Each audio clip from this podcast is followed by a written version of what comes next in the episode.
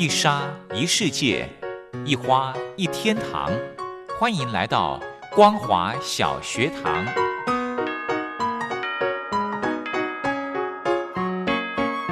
让我们一起学习，一起分享。光华小学堂。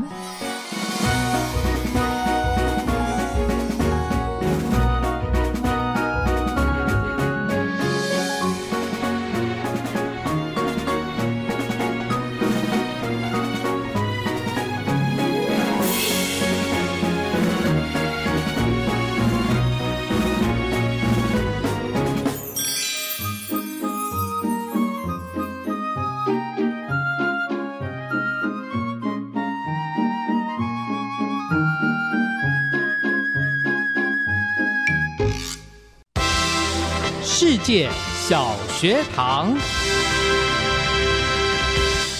听众朋友，大家好，欢迎收听光华小学堂，我是黄轩。礼拜三的时间要来进行论坛的分享。今天的论坛呢，邀请到国立政治大学外交系教授陈炳奎陈教授来跟听众朋友分享“一带一路”在南亚的发展及对中印关系的影响，做深入的分析报告。好的，我们在论坛进行之前，先来欣赏一首好听的歌曲，林正所带来的《四个朋友》。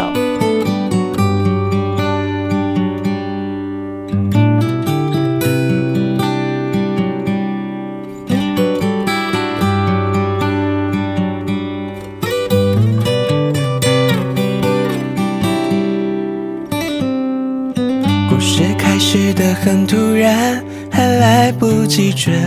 备，从来没想过有一天能和你们遇见。我们围着一个圈，用简单的几个和弦，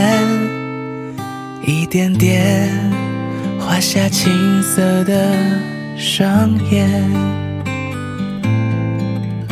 想着一起奔跑那些画面，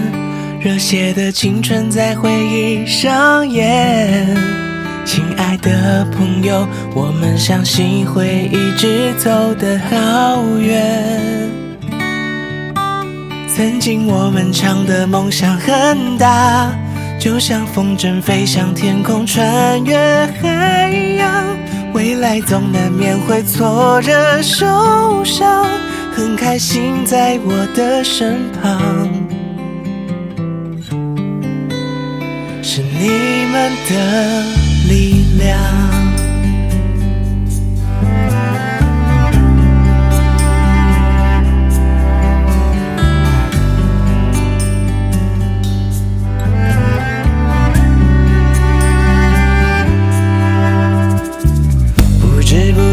已经来到。认识的第三年，有时争吵，有时妥协，却不曾把距离疏远。一首歌唱好几遍，唱的都是默契考验，一遍遍让时间记住了笑脸。着一起奔跑那些画面，热血的青春在回忆上演。亲爱的朋友，我们相信会一直走得好远。曾经我们唱的梦想很大，就像风筝飞向天空，穿越海洋。未来总难免会挫折受伤。开心在我的身旁，是你们的力量。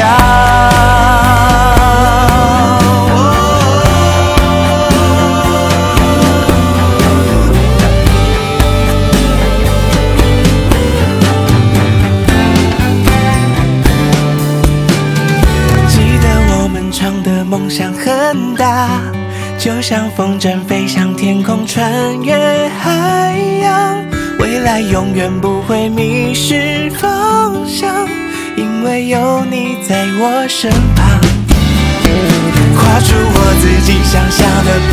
伐，用这首歌纪念曾经笑的疯狂。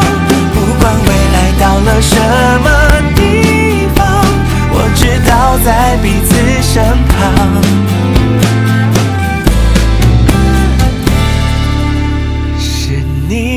的力量。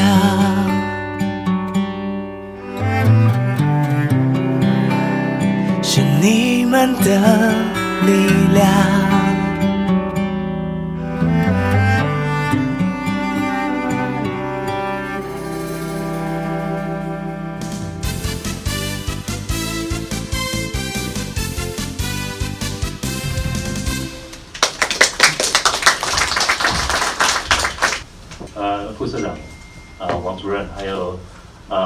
Representative Mr. Das，啊、各位先进，各位师长啊，大家好。呃，我今天要讲一下“一带一路”在在南亚的发展哈。那先下的话题啊，刚刚的主刚主持人说这个难得清大下雨哈，我就想说，我每次来清大都是在下雨，我一定是个女女男来着哈。啊，好，那其实这个题目当然是稍微大了一点哈，因为你要了解整个“一带一路”在所有南亚国家的发展，还有它的投资项目、它的以政治以及经济的影响，哦，这个是呃，这个是非常大的一个题目啊，尤其是光巴基斯坦可能就可以写一本书。那但是我想，我今天要讲的应该是一些比较呃比较 general 的东西哈、然后比较比较重要的重点，我想跟各位分享一下，是我这几年来可能看“一带一路”在南亚的发展，可能我自己可看到的重点，然后跟大家分享一下哈。那呃，“一带一路”哈，它的它的经济的模式，它运作的模式，大概很多人都都熟悉了哈。那通常呢，就是由中国的进进出口银行 Exim Bank 和国家开发银行 China Development Bank 这两个这两个政策银行哈，来做来做优惠贷款。好，那其中呢，以进出口银行它做的优惠贷款利率比较低，然后国家开发银行它做的贷款利率会稍微高一点，比较接近商业贷款的利率。哈，为什么贷款利率很重要？因为呢，贷款是要还的，好，但是优惠贷款的意思就是说，它的它的年限可能很长，它的宽限期很长，利息很低，哦所以说，呃，对于对于这些借钱的国家来说，它借的是一笔非常优厚的款项，哈。好，那由政策银行去带头，那它的国内的商业银行也不断的在在开放投资，哈，就是对其他国家去贷款。那我们知道一个“一带一路”一个很重要的模式，就是说这些这些贷款呢，都会呃直接，虽然说名义上是给目标国哈、比如说给巴基斯坦，但实际上巴基斯坦会用这些钱来聘雇中国的企业或公司来帮他们进行这些工程，所以实际上在运作呢，这个钱呢就直接进到了国企的账里面去，好，就是就是他们直接直接可以拿这个账拿这个钱去聘雇工人。购买购买原料，好，那那这个钱这样子的流向为什么重要呢？也许我们到最后有机会的话，我们有时间的话再讲。好，那在整个一带一路的过程里面，从二零一三、二零一四年开始，哈，我觉得有一件事情是很少被发掘、很少被强调的，就是在一带一路的投资决策里面，如果你们去看他们所有的在不管是南亚还是在其他国家，他们的投资决策里面商务部跟金融的官员哈，就是银行的官员哈，官具有官官方色彩的银行的官员哈，他们涉入会比较深。外交部不会没有角色，外交部有角色，但是外交部的角色会比较比较低一点。也就是说，很多人都很多人都会呃都会有一个假定哈，就是“一带一路”是一个实现战略目标，尤其是军事战略目标、安全战略目标的一个一个。一个一个计划哈，我想这句话本身并没有错，但是我们常常过分强调了，其实“一带一路”很多的大部分大部分它的所有的计划哈，都跟投资有关。那你要做一个投资，你就要想你能不能收得回来，哦，你有什么样的收益？哦，所以很多的计很多的投资计划哈，属于“一带一路”投资计划，其实跟所有的商业借款一样，他们是经经过事前的评估，好，然后在。在建设工程建设的进行中，如果发生什么样的问题，或者或者或者说呃债务国可能会还还不出钱来的话，这样这样的工程是会叫停的，好，这样的工程是会叫停的。好，也就是说它并不是没有商业考量在里面的，好，所以其实上商业考量的角色可能比我们想象中还要重，啊，尤其是尤其是当你看到几年前中共成立一个国家呃国家国际开发署啊。那这个这个发展合作署呢，理论上是一个像 USA 的这样子的一个机构，理论上它应该要是开发援助的一个政策统合的机构，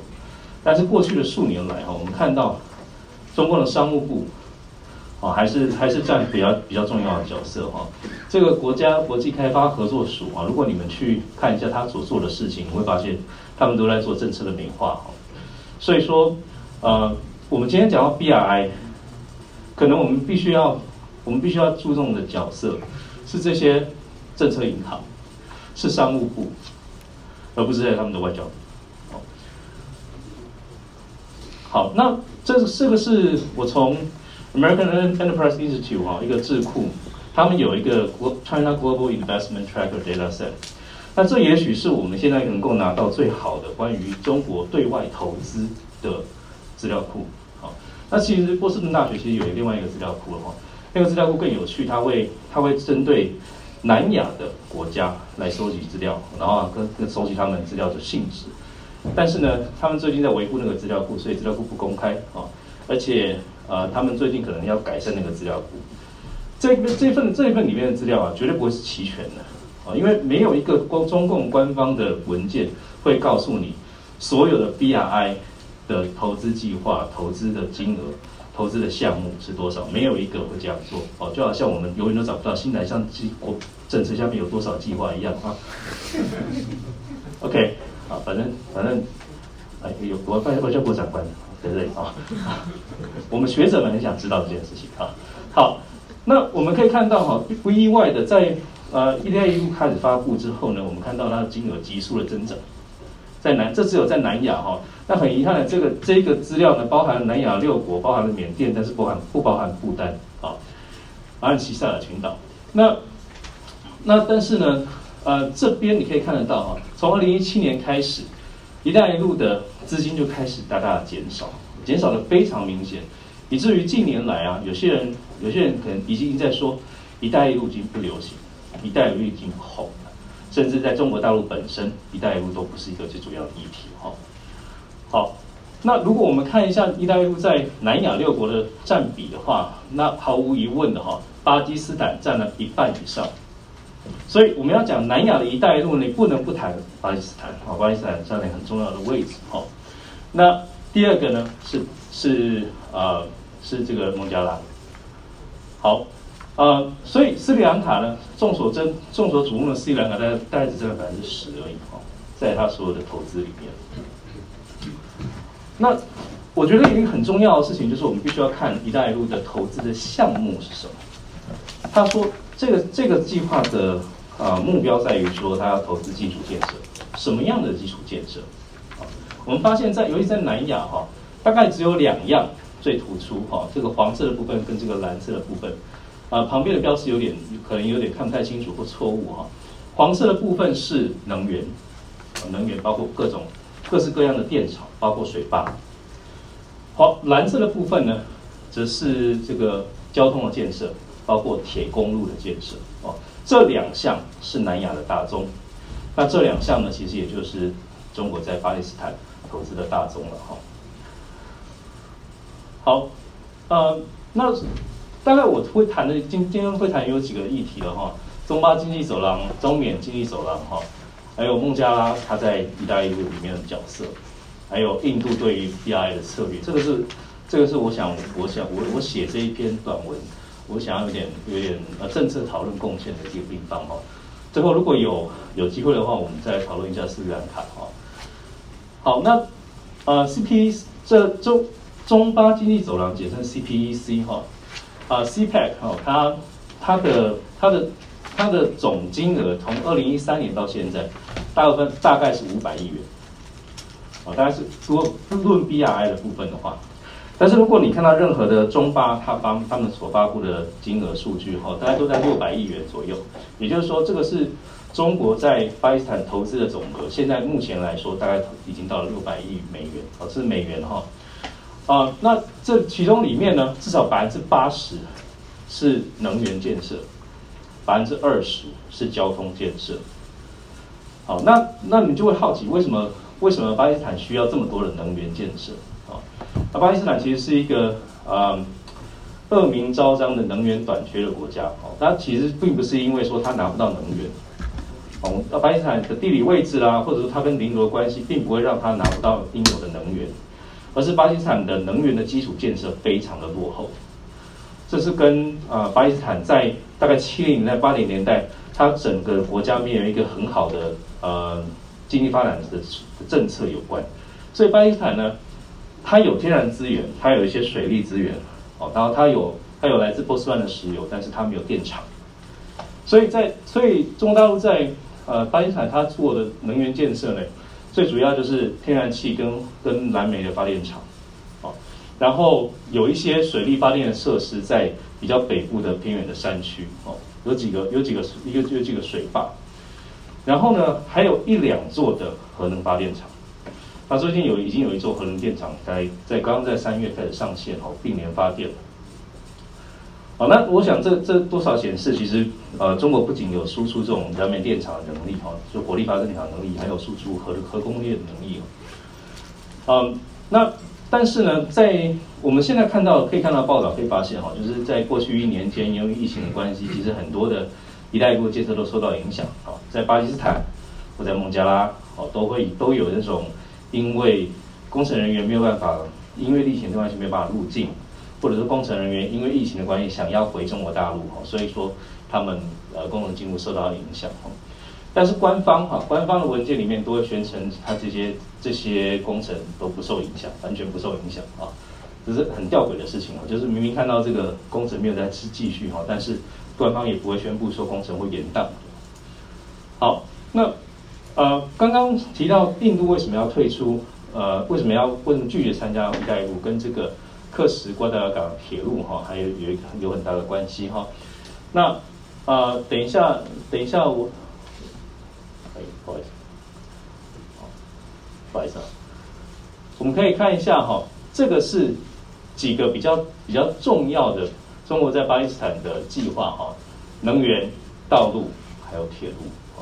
目前在进行的铁路建设呢，有一个叫做 NL One 的哈。那我给各位看一张地图，这个是中巴经济走廊上面的地图啊，所以比较清楚，我觉得是很适合跟各位分享。这里是新疆克什，这是中国新疆最西部的城市哈。那所谓的中巴经济走廊呢，就是由克什一直延伸到瓜达尔港。那你们可以看到哈，这里有两条线，一条是红色的线，这个呢是大部分是已经有的铁路铁路线好，那目前呢？他们在做了 N L One 的铁路，呢就是说要把这些铁路变从单轨变成双轨，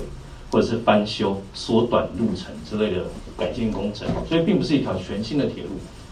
有争议的铁路其实是这一条绿色的线，从克什一直到瓜达尔港。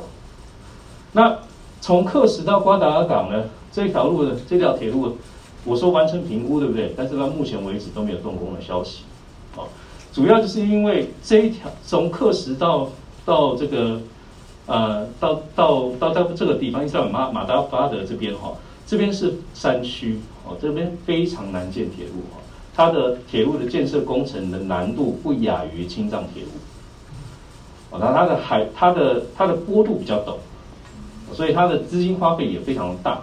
那你想想看，要花那么多的钱建了一条铁路之后，它的效益有多少？哦，它效它效益其实是很有限。很多人很多人在讲，就是很多人讨论这个“一带一路”所所呃形成经济走廊的时候，都会特别强调这些经济走廊它啊促进当地经济发展或者促进分散这个运输运输线的功用哈。那事实上，我个人一直对于这种分散运输线的功用是保保有一点存疑的哈，因为因为是这样子哦，以南亚而言呢。最主要一条，最主要一条 alternative 替代道路叫做从克什到瓜达尔港这条道路。你可以想象哈，就算你可以从运输能源从克什从瓜达尔港一直运输到新疆的最西部，这些能源还要运送到中国最富庶的东南地区，这是一条多么艰苦的路哦！这不是，这不是目前还做不到哦。所以，所以呢，在谈论这个“一带一路”的成效的时候，如果你你如果你看大陆文献，你会发现他们都在谈论一个经济走廊对于边境地区，在这里是新疆地区，哦，在缅甸是云南地区，这些这些边境地区地区离中国的经济核心都还很远，哦，也就是说这些经济走廊可以促可以促进，也许可以促进跟这些边境地区的贸易，还有促进当地的当地的经济发展，促进两国的交流。那但是它作为一个能源替代道路，或者是一个贸易的替代道路的效果。是远不如我们现在现在所看到的这个远洋航线哦，经过马六甲马六甲远洋航线哦，嗯，当然了，我我想有更进一步的数据可以去证明这一点哈。我们需要把嗯，比如说这几年贸易数据把它拿出来看哈。我觉得我觉得应该是可以发现这样子的一个趋势，就是边境的贸易会增加，而这些边境贸易增加很大的一部分是这政策的原因，而不是因为。而不是因为真正的，就是真正的使得两国的交通非常的畅通哈。原因是在于说，这些边境贸易本来就不是呃中国的核心的贸易。好，那呃谈到巴基斯坦哈，巴基斯坦最去年开始哈有一个很重要的问题哈，就叫做债务危机。事实上呢，严格来说它还不是一个危机哈，因为巴巴基斯坦还没有还没有还不出钱来，所以它不能说是个债务危机了哈。那呃，这个这个这个债务的问题呢，也不至于使得巴基斯坦的呃，对于对于还款的问题，就是还还给那个中国的贷款的问题，会有会有会有影响。那我们可以看一下简单的一些数据啊，你可以知道为什么在二零二零年的时候，巴基斯坦会有所谓的债务债务的问题哈。巴基斯坦累积了非常非常非常多的外债，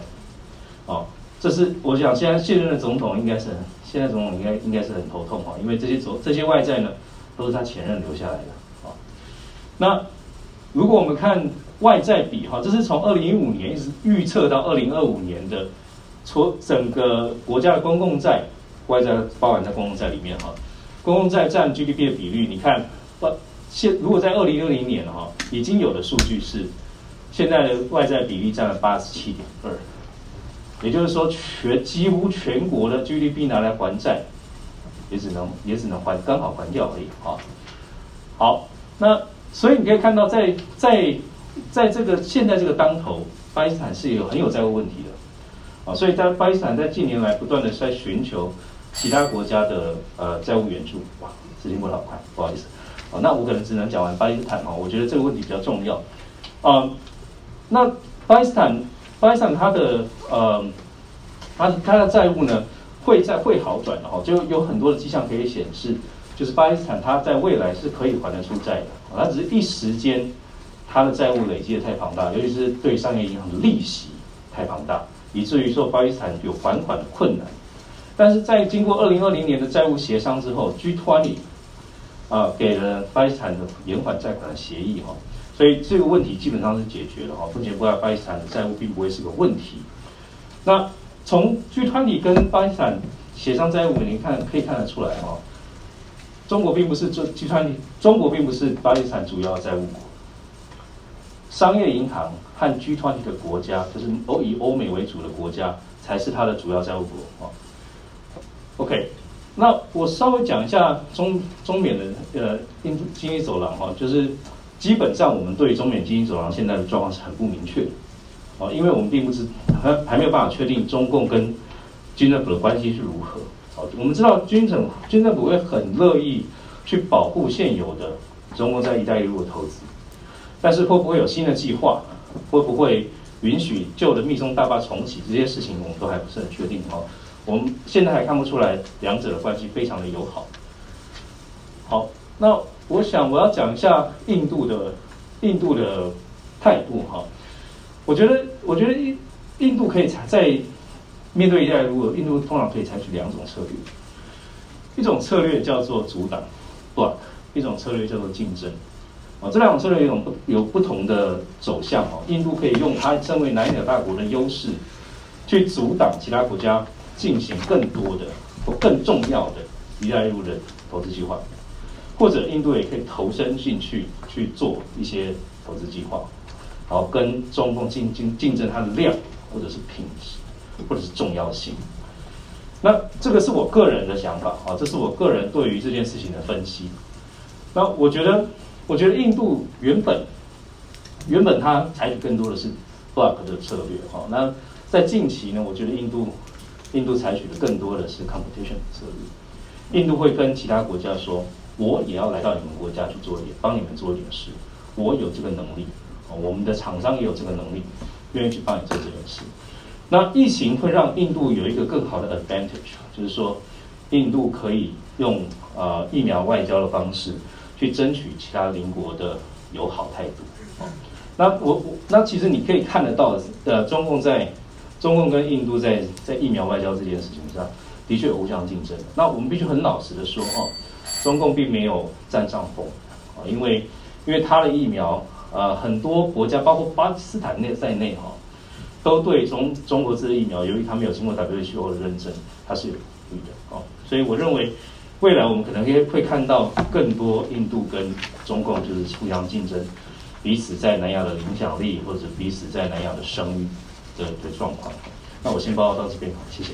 好的，今天的光华小学堂的节目就进行到这喽，非常感谢您的收听，我是黄轩，祝福您平安快乐，明天同一时间空中再会。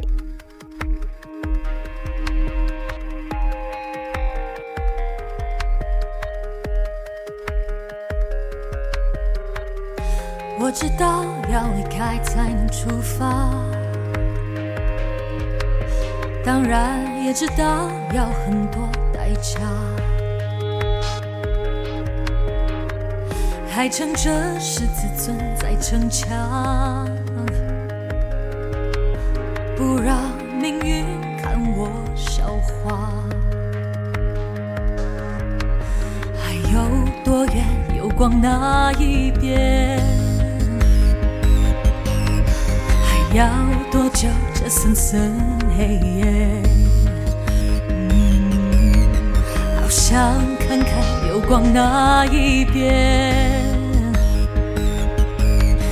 会是怎样美丽的世界？在漆黑泥泞中狼狈跋涉，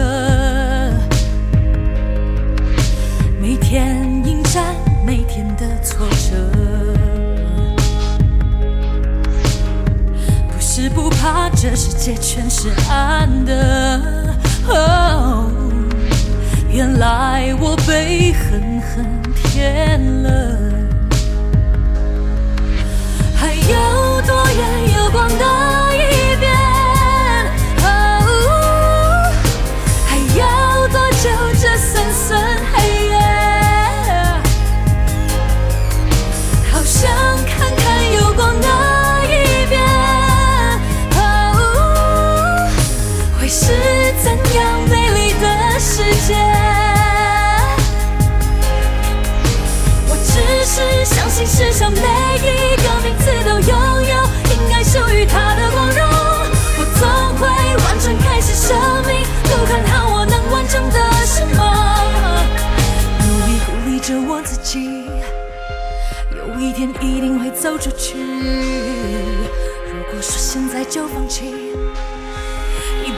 不原谅我自己，